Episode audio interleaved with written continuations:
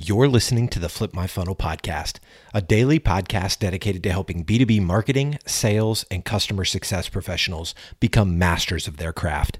It's Monday, and in these episodes, you'll hear Sangram interview incredible practitioners, thought leaders, and entrepreneurs within our community. And like Sangram always says, without a community, you are simply a commodity. Here we go. Today, we're going to have Tim Elmore. I was just uh, chatting with him just rough, so we will bring him in a second. But this is a big deal. This is a big deal for people to think about. How do you lead millennials, Generation Z, boomers, next generation? How do you even say? I think most people don't even recognize that's really what's happening right now. And what's interesting about this is that I just did a poll, and th- well, uh, let me pull up the poll. Where you go? There you go there's a poll I just recently did. It literally said, I asked them, like, what generation do you want to learn more from? And that is the answer. Gen Z is where 56% said. So we're going to jump into, like, I don't even know if everybody understands, I don't, what it all really means to do this. So with that, Tim, welcome to the show. How are you? I'm well, Sangram. Thanks for having me. Appreciate it. Absolutely, man. Well, I really want to jump right into it. You saw that poll where I mm. asked people like, "Hey, you know, what do you want to learn more about or, or, from?" And they're saying Gen Z, and I don't even know if most people understand the difference between all of these things. So, Tim, l- let me embarrass you for a minute, and then we'll jump into questions. Okay, this is my fun part. Like okay. embarrassing people right when they're on the camera is really, really good. So, Tim Elmore, he's a millennial and generation expert. Uh, he's the CEO and founder of Growing Leaders. It's a best-selling author. He, he's one of his books I love is Habitude. We'll get into it a little bit today. It's a phenomenal book. People should go check it out. Uh, but he's also talking about the he's world-renowned in the idea of like how do you lead generation Y, Z, a whole bunch of these things, and he's equipping coaches, leaders, educators right now, founders, companies, especially and parents. We're going to talk about it. People are working on parenting right now. I got my kids homeschooled today, so it is crazy. So we're gonna hear about how do you do that and how still you do the best work of your life. So Tim, that's my moment of embarrassing you because I know it, how it feels when somebody's telling about you and you have to just look at the screen. So there you go. Thanks, I appreciate it. Great, it's so fun. We're, I can hardly wait to start this conversation. All right, so Tim, just get directly to the audience over here. Is like, t- t- just walk us through like why is it important to even understand that there's generational diversity yeah. right now. great question. Well you know we are in a day are we not where we're talking about especially this last year we were reminded we need to be conscious of ethnic diversity. Uh, we've been talking about gender diversity. We've spoken about socioeconomic diversity. But i think one that's just as real is generational diversity. We have four generations, Sangram, that are working together in the marketplace today.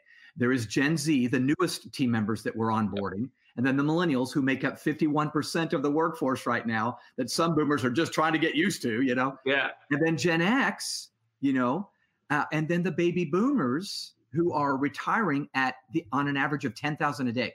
10,000 of my generation are retiring every day. Wow. So we feel going through the hourglass right now. And then the builder generation uh, would be the oldest. In fact, let me just illustrate real quick. I was with the Atlanta Braves not long ago talking to their staff. They have five generations working there. So the Gen Z interns, college interns, you know, are Gen yeah. Z, all the way up to a guy uh, or two or three that were 78 years old selling peanuts in the stadium. Yeah. So you can imagine the 78 year old does not think like the 21 year old. They just don't. but how do we collaborate and get the most out of each other? That's what I think we need to talk about today yeah. You know the the when when i think about generation diversity first of all i think the whole diversity is so hyped up right now so sensitive right now for everybody mm-hmm. out there for many many many reasons that, that we don't need to go in detail for that. Mm-hmm. But i think in many ways the generational diversity question is almost forgotten. Yeah i think it is.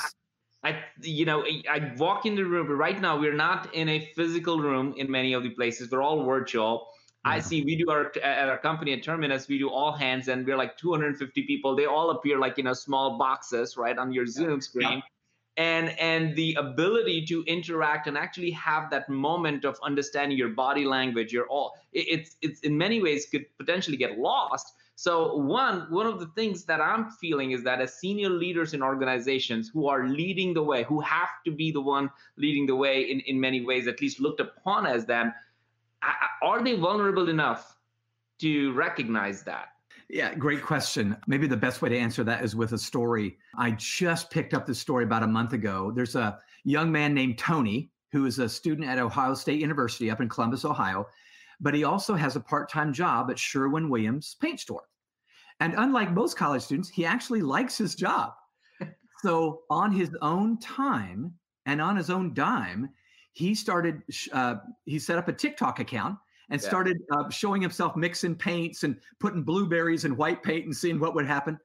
Yeah. Sangram, he amassed 1.4 million followers on his TikTok account. Wow. And 26 million likes. So he thought, me, I got something here. So he goes to the management and says, Hey, we can monetize this. They, I got 1.4 million people watching me mix yeah. paint right here at the store. Well, he didn't get a listening ear. He didn't get a nod. He didn't get a, hey, tell me more he got something he didn't expect. He got fired. He Whoa. was actually fired because they thought, "Hey, are you stealing our paint? Or are you? What are you doing on your? You're not. Are you?" And of course, it was just a picture of two generations not getting. Don't you think Sherwin Williams could use 1.4 million more in their tribe? Hello. Yeah. we were so scared, maybe as a 60 year old management or whatever, I don't know, that they just wouldn't let it. That's the vulnerability we have. I actually think this is not overspeak. People are like wet cement. We're very adaptable. Your children are very much moldable, adaptable. You can put your handprints in this. As we get older, we harden and harden and harden. Mm. And pretty much, uh, well, when we get older, we not only have hardening of the arteries, we have hardening of the attitudes. so Sherwin Williams had that. So that would be what I would say. Old folks listening, if you're over 45, we've got to work to listen. We've just got to listen. Now, will they understand everything? Of course not. Do they learn need to learn a few things? Of course they do.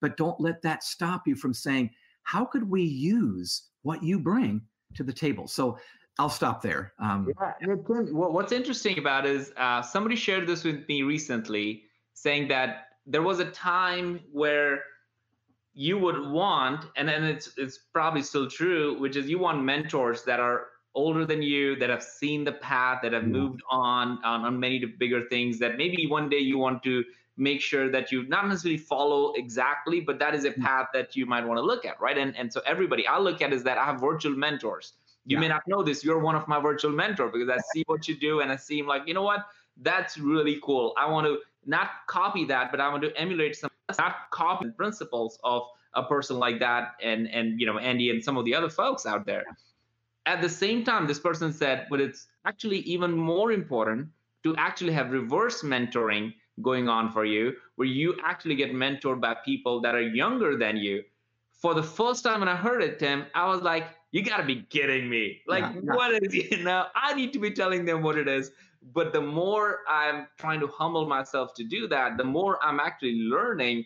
And I'm curious in your profession where you're actually working with growing leaders and young adults and yeah. you're driving them to learn that.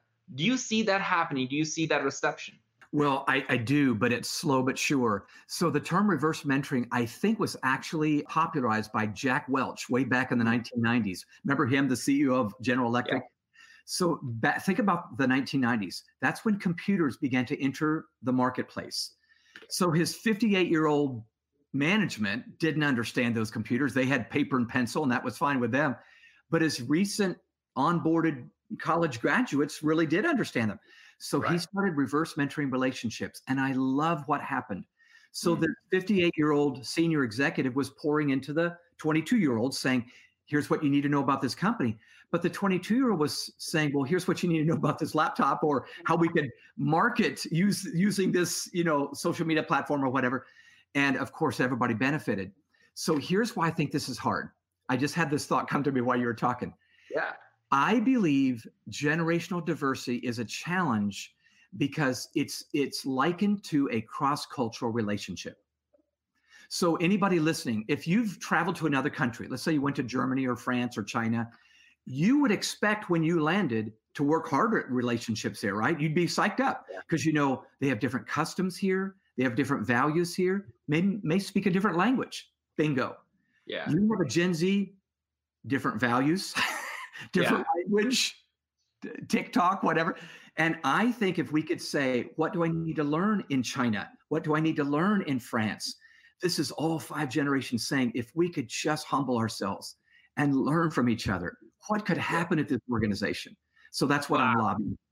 Yeah. I, I, love it. I think as people are joining in right now, like James and Annie and Eden, Christine, Terry, just drop in what gen do you belong to? As Tim, I would love for you to like just talk through the age groups okay. of it. Yeah. And and I know I remember uh, listening to you a few times where you talked about some of the things that they are known for they're good at and some of the okay. things they want to right like some of the things that they i think a lot of people well i'm kind of gen z but i'm act like yeah. you know I'm Gen Y, right? You know that there is some of that going on. Yeah. I certainly sometimes feel like we're we're you know the 40s are the new 30s, right? That kind of yeah. thing. So I would love for people to drop in what gen they think they are in, and then as you talk through what each gen actually emulates and and works like, it might be interesting to see if people actually say, you know what, I act like another gen. Yeah. Yeah. Okay. So I'm understanding you're asking me, give me the segments of each generation. Okay. Yes. So the oldest generation still influencing the world. There are some older, but they're like 97 years old. Yeah. The builder generation would be the oldest generation that might still be uh, working, maybe mowing the lawn, selling peanuts at the Brave Stadium or whatever. Right. So they would be 1929 to 1945. And they're called builders because they really, well, think about it. They grew up during the Great Depression and World War II. So they sacrificed and built something right. out of they were resourceful out of almost nothing, you know? My mom and dad are both builder generation people. So they're the people that say, say the wrapping paper at Christmas, we'll use it next year. Don't throw it away. You know what I'm saying? yes. So, but don't you love that? Don't you think yeah. we need a little bit more of that today? Oh, geez. I mean, I think we a lot of times, I, Manmeet and I, I mean, my wife and I talk about like, have we become hoarders of stuff? Mm-hmm. Because yeah actually don't know. And then when I see yard sale, that actually drives me insane because wait a minute, we just got excited about selling a $500 stuff for 50 bucks and we think we made money. That is just wrong. Like, how can we get excited about that? Anyway, I, I, that that just came through my head right yeah. now. yeah. So that was the mindset of those people. Not everyone, but the the the bump part of the bell curve. And by the way, let me add this yeah. If you feel like you might have some characteristics of this and some social scientists tell us that if you're five years at the end of one generation or five years at the beginning of another, you're called a tweener. Mm-hmm. So I have a little bit of Gen X, a little bit of boomer, because I'm kind yeah. of a late boomer. You might have, you know, a couple. So anyway, so the builders were 1929, 1945. After the soldiers came home from World War II all over the world, mm there was a boom of babies, hence the name baby boomer. Yeah. So in America, 76 million kids were born in 18 years, and that had never happened before. So the boomers came back for to a whole nother mindset. It was a time of expansion, not depression. So shopping malls were popping up. McDonald's was franchising. We were large and in charge. My generation, we were just going to take over the world, you know, that sort of thing. So yeah. different mindset. After the baby boomers come the baby busters. Oh, and by the way, boomers were 1946 to 1964. Okay. A well, new generation started in 65 with the public introduction of the birth control pill. Huh. Okay. So instead of a boom, it was a bust. So baby busters came next. I didn't know that's how this words actually came in. I would love yeah. to hear from Chad. Did anybody even know how the the baby boomers or baby? I like this is fantastic. I'm learning so much on this. Good. Well, it's helpful for me too, just to frame things. Yeah. And you know, you you don't want to stereotype this. The last thing I want to do is stereotype.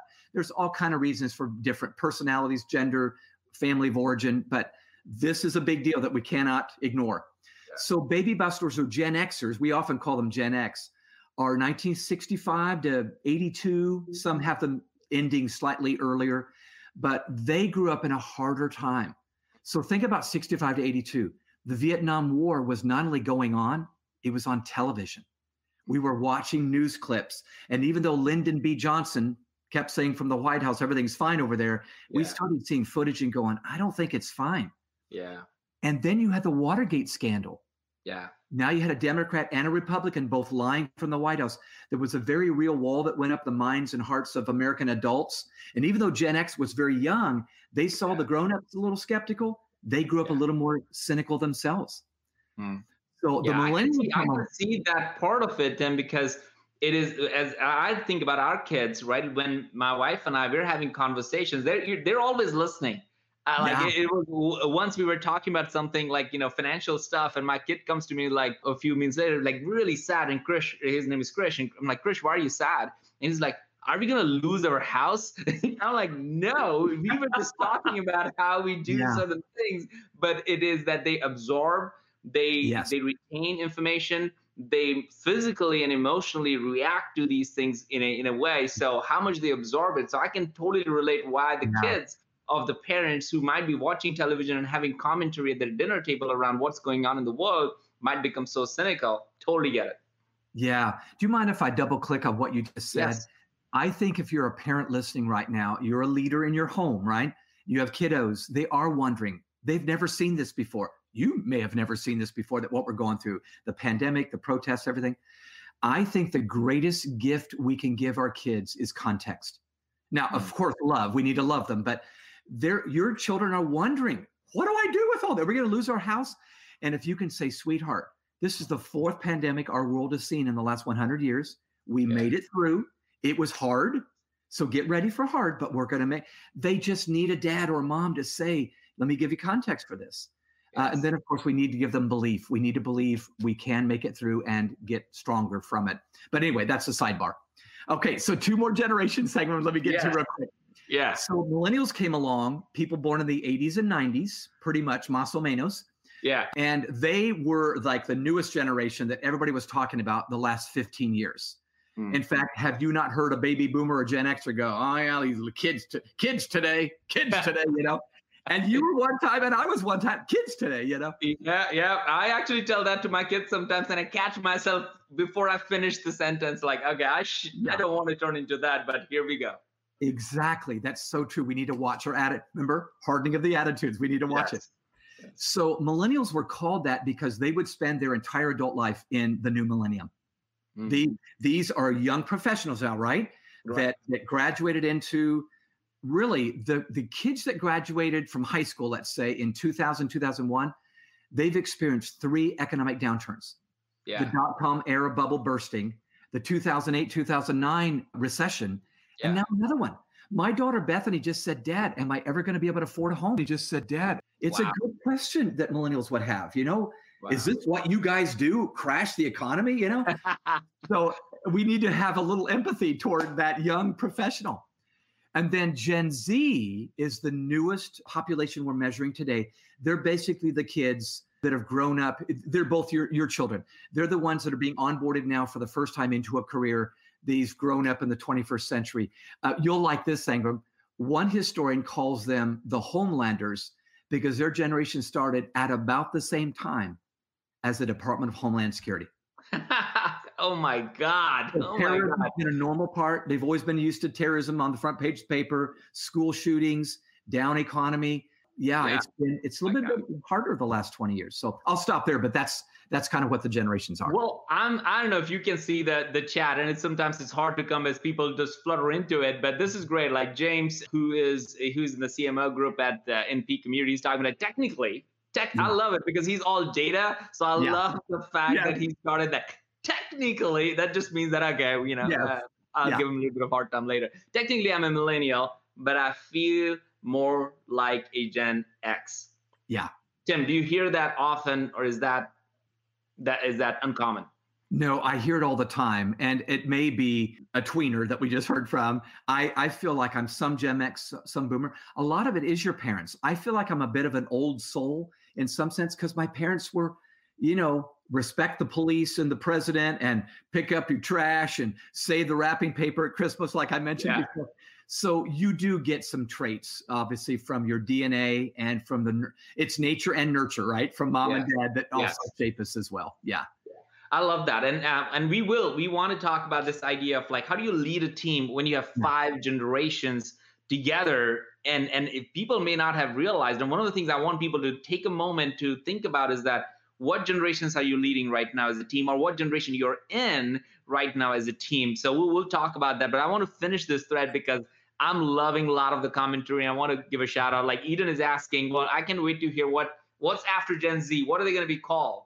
Uh, is, are, do you have already a name for that? Yeah, I, well, I don't, but social scientists tend to call this emerging, the youngest children just being born, the alpha generation. Ooh. So Gen X, Gen Y, Gen Z, and now we're back to you know Alpha, the A. Alpha. But um, and and really, I need to be very very honest here. Children that are that young are very difficult to measure with any kind of uh, ink. It's always in yeah. pencil because they change. And who knows? We might have another September 11, 2001 happen that will be a game changer, a wild card. Yeah. Uh, weren't we shaped? Weren't the millennials shaped with September 11th? That was a marker for them.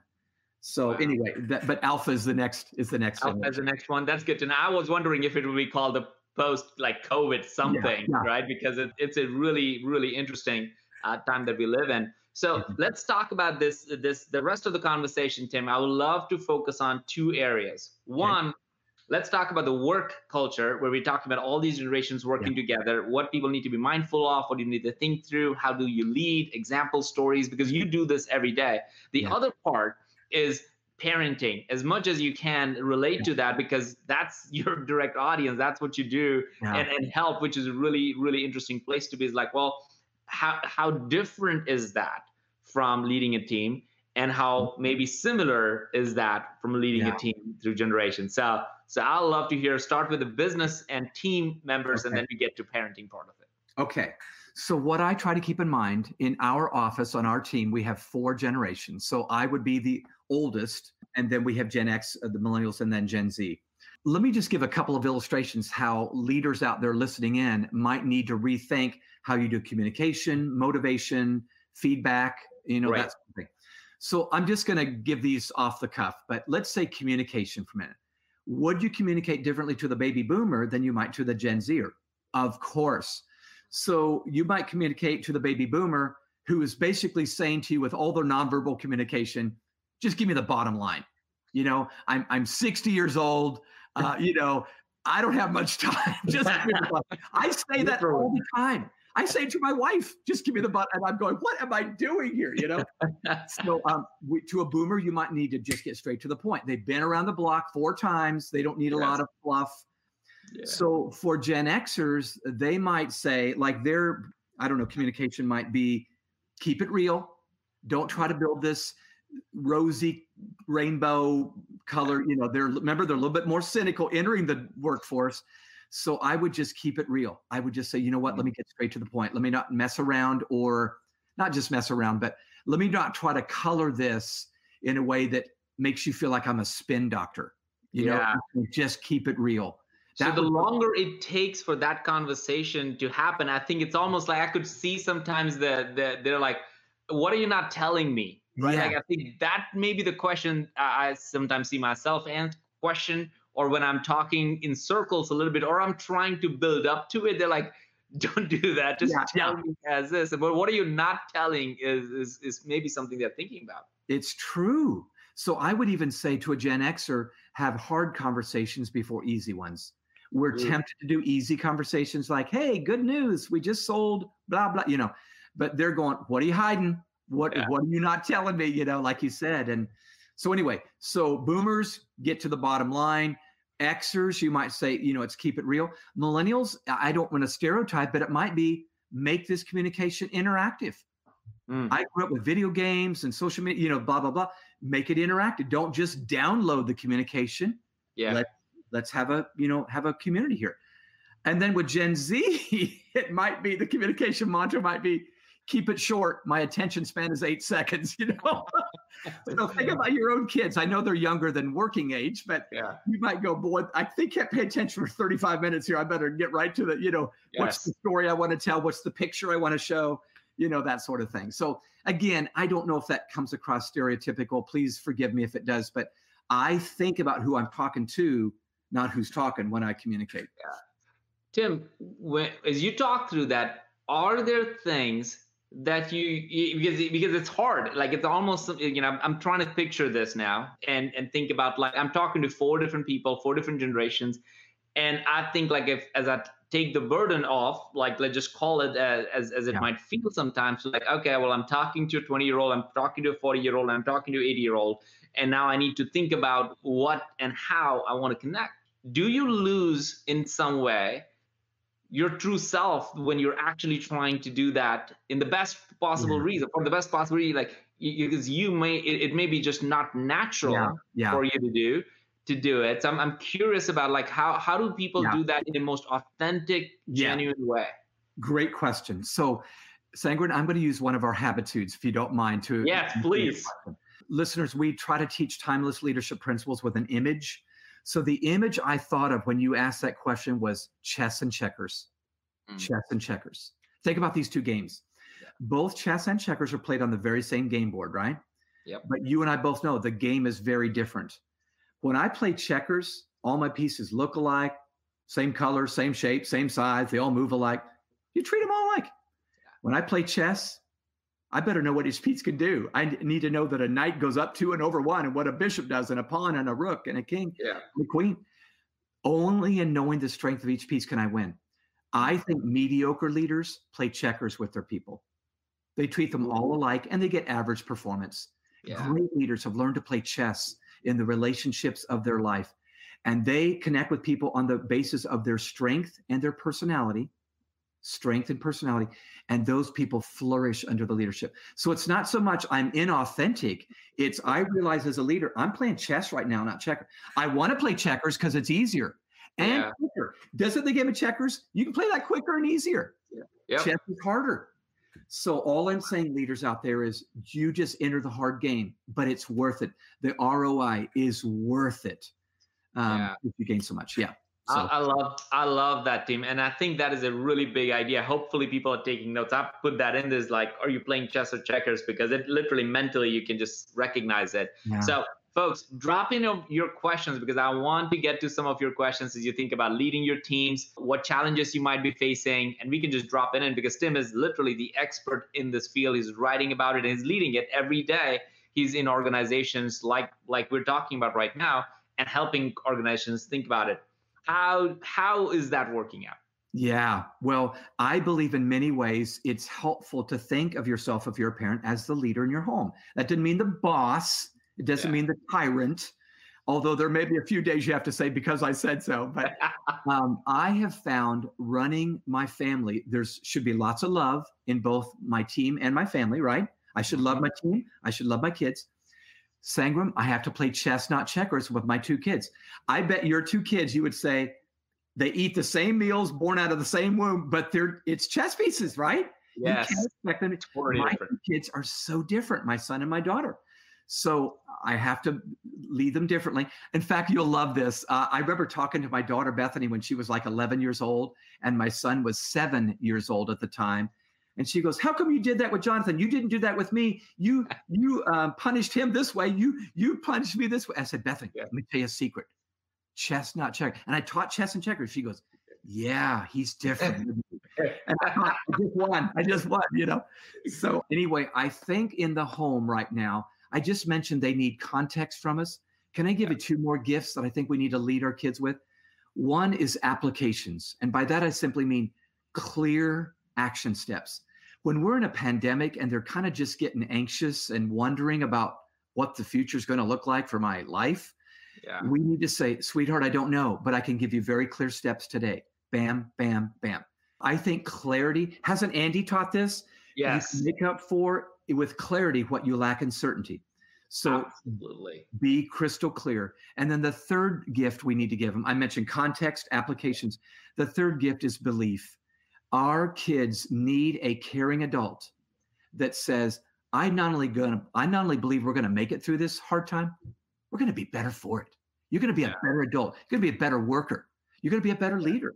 And so those three words, C-A-B, spell cab, this is going to sound cheesy, but every morning when I get up, I honest to Pete, I get up and I say, I got to get in a cab if I'm going to get to my destination today. Yes. And so uh, there's our three words. Yeah. Well, I, I, love that. And I wrote down, I think I already wrote down as one of the big takeaways for me is context. And we'll, we'll, when we, when we get towards the end, we will actually spend time with these takeaways. And I want to hear more of your, your habitudes around your takeaways around this.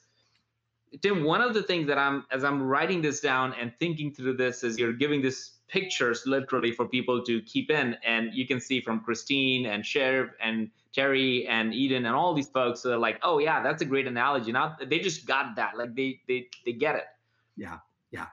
I think about my kids as Krish is 10, Kiara is 6, uh, 6 going 16. Uh, it's so fascinating to, to do that. And Krish, sometimes I feel like he's going 10, going 6. Like, you know, it's really, really interesting sometimes. And yeah. I, I, don't tell them that, but my wife and I talk about yeah. that. Yeah. Okay, well, she is literally like, you know, eating, she's cleaning it up, and she's like, you know, perfectly. And he would have everything fall out even like he's 10. So it's really interesting how yeah. um, how they both are different. At the same time, he is when it goes on a tennis court, he's a completely like a professional. He's like oh. he's there 30 minutes early. He would do all the workout because he's just passionate about that and he wants to do the best he can. But then every other time outside of that, he'll be just goofing off all this long.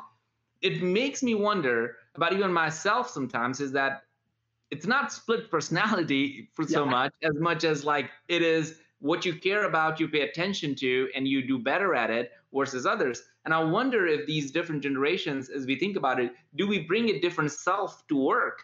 Yeah. While the self yeah. who we are, are are a bit different, and how do you bring our whole self to work if that's important? Yeah, it's a great question you ask, and it deserves a much longer answer than we have time for. But I tell you what I was thinking when you described your son's really on with tennis and maybe not so much on at home. Yeah. One of our images that I, it's probably my favorite image in explaining good, healthy leadership, is called the velvet covered brick. The velvet covered brick. So um, this may be likened to metaphors that you've all thought about before, but velvet on the outside, that means I'm soft and and gracious, right? Yeah. Uh, when you touch velvet, you love to rub it against your skin. It just feels good. But brick, that's kind of hard and crusty. So I think we need to be both responsive and demanding as leaders.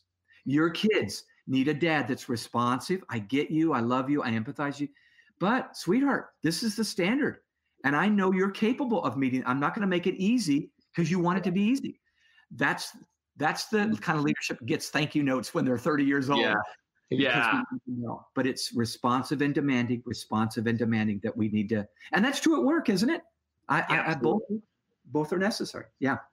How do you see that at work playing today? Like, you know, everything has changed. You just finished a book on pandemic, you know, around leadership yeah. and what's happening in that. Um, give some cliff notes of it. Like, how is it changing at work today with these different generations on Zoom? Like, so, so now you add the complexity to it. Like, one, yes, different generations. Now they're all remote, like hardly don't know end inside when they're going to be together mm-hmm. again uh, we at our own organization just announced like hey look we're going to be remote only company or rem- remote first company not only but remote first yeah. company meaning we will be creating experiences for our people to come in whenever they want to do brainstorming or whenever they want to have uh, one-on-one meetings where they need to be inside but you're not coming to the office to be on a zoom call like that's just yeah. not yeah. going to be the new reality for people so how are you seeing that happen with the complexity of not only different generations but also in a different level of communication yeah, that's that's just huge. I had a CEO say to me recently, I feel like I need to be a boss, a therapist, a cheerleader, a coach, and a motivational speaker during this pandemic. And in many ways, we probably feel that way, don't we? Come on, listeners. Yes.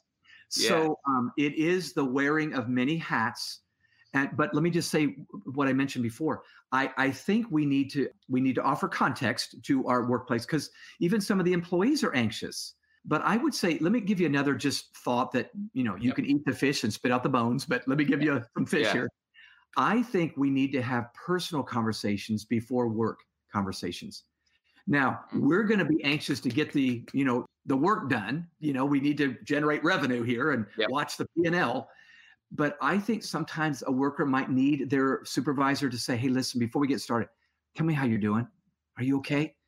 I just think that goes so far for them yeah. to just know at least he or she cares about my personal well being. And by the way, when we lean into them that way, I think they lean into the work because they know they don't have to look out for number one. Someone else is looking out for them. Yeah. So I know you're not a therapist, you're not a psychologist, but just saying that is just meaningful. And I know that's psychology 101, but you and I both know saying if you love your people, they love you back. Yeah. That question alone of yeah. how are you doing today? Yeah. I think when pandemic hit, everybody almost went on the opposite direction of like, well, how are you doing? How are you doing? And I would remember like some calls were like, okay, we have a 50 minute call and like 40 minutes we're just talking about how are you doing because it was such a a yeah. big shock to everybody and kids yeah. and all parents and all that stuff.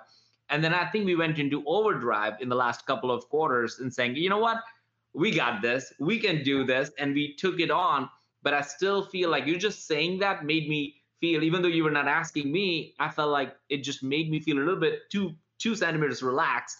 Yeah. Because you know that's a that's a good question to if you haven't asked that to your team member in a while i think it might be a great question to ask today uh, if you get to have a chance with it because we're not spending enough time on that question yet and i feel people i don't know how many people go through the cycles of this recognition and self recognition i feel like that is a such a big deal is just recognizing that yeah. you matter yeah. and that I notice, right? Like that that element of like I notice yeah. you, so I'm just checking on you right now, and the fact that I asked that means you matter. I, I think it's uh it's probably one of the biggest takeaways so far in, in just this conversation. I mean, like all the other gifts is like, man, I feel like I haven't done that. I feel called out because I don't think I've done that in the last month or two because I just went in overdrive. Let's just go.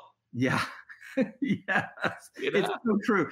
And especially, I think you and I are a lot alike in this sense. We want to get to the goal. We're yeah. very result oriented, are we not? That's yeah. how we've kind of gotten to where we are. So this kind of reminder is something I need as well. I need to say it in the mirror, you know, and then remind myself. You know, you, I thought of something while you were talking, Sangram. One of the reasons what you said is so true is if nothing else, this last year was the great accelerator Mm-hmm. It accelerated so many things that were probably starting to happen, like remote learning. Didn't yeah. higher ed need to figure out virtual? Yes, but this it accelerated it. Uh, totally. Uh, some some accelerated it. Are going bankrupt, but they were maybe maybe slipping into bankruptcy anyway. This accelerated it. Uh, diversity training, it accelerated it. But when culture is accelerated, it when we see it's a great accelerator, it forces us to be a great innovator. We, yeah. if you don't adapt, you don't survive. But what that's led to is decision fatigue. Mm-hmm. Many listeners right now probably feel like you're a little bit fatigued right now. You made so many decisions. You made a year's worth of decisions in one month. Did we not do this? Yeah. So I'm thinking you need to cut yourself a little slack and give yourself a little grace and give your team. We're struggling with decision fatigue right now because we're making so a year's worth of decisions, like I said, in about 30 days' time.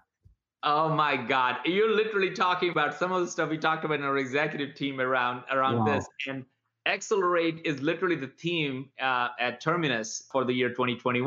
Wow. So it's literally wow. it's, it's literally we I literally yesterday I got a whole swag box of Accelerate from our company that we ship to all, all, the employees, like like saying, "Hey, it's time to accelerate." Like, and I think it's like, yeah, it's a high performing time, and we need to take a moment to ask. So Oh my God, Tim, there's just so many takeaways. So I'm here. Here's what we're gonna do. I'm gonna because I know I, you have a few habitudes and and and things that you want to share. I want to make sure that we have time for that. So I'm gonna share my th- uh, three big takeaways from it. I want to hear yours as you have done this so many so many different ways for for different organizations, and then a challenge that we can talk about that everybody will get to do at the end of it. So here here mine. I love the point that you made around context I think so quickly I have dismissed that in a conversation. Oh no, that's not happening. And mm-hmm. but I never gave the context of well then why did we even talk about it? Why did that even happen? What what was going on? And I think regardless of all, what generation we're talking about, that may be one thing that maybe we can pull out of it and saying, you know what, context is super important. Maybe, maybe with boomers, you need to get to the bottom line quickly, but then give the context later on. Right. You just reverse the order of it uh, yeah. But I think your gift of context is a responsibility that I have taken. I need to take on more seriously. So that's that is really really good. And I love the off the cap the application for sure, but really love the idea of belief. I think in many ways it took me a while to to re-believe in myself, if that even a word or if it even makes sense, is to like, can I do this? Yeah. Can I can I do parenting at home school? And the stuff like I like to do and write book and it, it just it just over it just overloaded like as i'm talking i can imagine a sea just rising above in front of me but the reality is that can i surf this SIBO, right? Like, can I do the surfing right now, or am I going to drown in it? Like, yeah. that's the picture I feel like, and I feel ultimately what you're you're really te- talking about is like you gotta you gotta believe in yourself and and have to have the right people. And the last, I love the checkers and chess. I feel I was getting overwhelmed thinking about like, okay, I need to have a different context from millennials, different Gen Z. I, I was thinking about like, yeah. am I going to be able to have the right conversation? Am I going to feel like I'm lying to one and not, you know, yeah. on cheating yeah. on another one? Like, is does that is that what's going on? I'm I'm like cuddling one and the other one I'm just kicking out. Like, am I doing that? But I think your idea of uh, checkers and chess kind of clarified that. So those are my big takeaways. I want to hear yours as you have done this several times talking about leaders. Sure. Well, a couple of other um, images, Sangram, that um, I think speak to this very issue today. I mentioned chess and checkers. There's another one that we've not even published yet, but it's been one of our conversations in our office at our team, and it's called Guard Dogs and Guide Dogs. Guard Dogs and Guide Dogs. So okay. we give canines lots of different jobs to do around the world today, but two of the big ones are guard dog and guide dog. So think about a guard dog. That guard dog's job is to be outside and sniff out suspiciously any intruder, right? Barking, growling, uh, suspicious of anybody that might be coming near and very protective, right? The guide dog, very different. I spoke I spoke up in Virginia not long ago and the speaker right before me was blind and he had a guide dog. And I watched that guide dog lead that blind person up the steps onto the platform, stopped right at the podium, lay, sat down, so he knew right where he was, did the talk. The dog knew as soon as he was done, he knew what to listen for, let him right off. And I thought, what a great leader. And I wasn't talking about the man, I was talking about the dog. So here's the difference a guard dog's job is to protect, a guide dog's job is to partner. And as mm-hmm. cheesy as this might sound, in these times, we are so tempted to be guard dogs. We're protecting our money, we're protecting our market share, we're protecting, and you and you you are for sure but your team needs you to be a guide dog. And that means you lean in and get vulnerable. You go first. You go first. You say, Hey, team, I'm a little scared right now. You know, maybe you yeah. say that. And yeah. so all I'm saying to you listeners is your natural bent right now in this time will be to be a guard dog. I'm encouraging you, go first, be transparent, be vulnerable, and be a guide dog. And I bet you, I'm getting a little choked up here. I'm sorry. Yeah, dude, I love how you are framing it because I think it's it's the matter of heart yeah, ultimately. It is.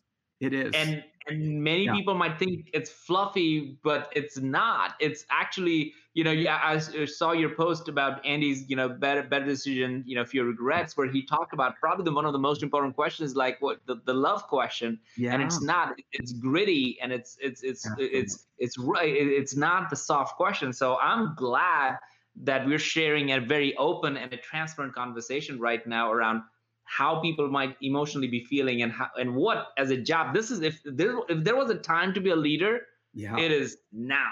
It's now. and, and you're yeah. opening it up. So yeah. that's amazing. Yeah. Well thank you. I appreciate it. So what maybe one more. Um, the last image i wanted to share today Sangram was uh, bridge not a wall. So mm. when it comes to different generations we tend to like those who are like us. I know that's a simple phrase, but think about that. You tend to like those who are like. So I like other people kind of my age. They like same things, you know, whatever. Caucasian, male, you know, come on. Yeah. And I I naturally build a bridge to those people. I mm. tend to build a wall to a person that I'm not like. And right. it's not impossible, but here's what I would say. Any Georgia Tech grad would tell you this. It's easier to build a wall than a bridge right? All kinds of engineering has to happen to build. But we've got to work harder and build that bridge to those who are not like us, whether it's mm-hmm. generations, ethnicity, gender, socioeconomic. So I'm just challenging people to uh, think that way. I've got to build a bridge. It's harder, but it's worth it. So. Oh man, I love that guide dog and bridge over wall. I don't know if I don't need to add anything else because I don't want this to water down the bridge on any of this because you just brought in probably the depth and gratitude that I feel each one of us uh, must be feeling. And so, Tim, where can people find you, follow you, and you know what what is something that I know you're working on your next book? Share yeah. what's on your heart and what you're up to. Thank you, Sangram. Well, um, thank you, listeners. I can't see your faces, but thank you for being here. In light of this subject, Sangram, we just shot a video course on this very site that you can look at with your team and talk it over. It's a discussion. In fact, there's a book and a video course. So if you just wanted to go to one place, so you don't have to remember five things, if you just went to timelmore.com, timelmore.com, uh, you'll see um, a piece on the homepage to just give me your email address and I'll send you when the course is ready and it's posted uh, a way that you can look at it and uh, get the ebook and so forth. And then if you want to just get a leadership blog, once a month I write a leadership blog. You can also sign up for that at timelmore.com. And I'd love to stay in touch. I promise not to spam you, but uh, would love to once a month stay in touch with you and uh, try to um, feed you some thoughts. Yeah, that one it's one of my favorite ones to to get is that's why i remember the last one you had you had the whole decisions and all those things to recap that was great so for folks listening in we'll have all the information we'll do a full recap of this in the peak community so you can look at the recording share it with your team as they join the peak community because once a month we want to bring in these conversations that are deeper that are not about just marketing tactics and stuff this is actually how you lead your team and if you are a better leader all of a sudden the rest of the things somehow starts to become a little bit more easier, right? Like as mm-hmm. opposed to to pushing through the boundaries. So Tim, this was a heartwarming conversation, better than what I imagined, and really made my day. So thank you so much for joining. I feel the same way. I am honored. I mean that. I'm honored to be with you, Saying I'm looking forward to getting coffee sometime. Absolutely. Let's do it. Everybody listening, thank you so much for jumping in. And again, check out Peak to look at it. You've been listening to the Flip My Funnel podcast. To make sure that you never miss an episode, subscribe to the show in your favorite podcast player. If you have an iPhone, we'd love for you to open the Apple Podcasts app and leave a review. Thank you so much for listening. Until next time.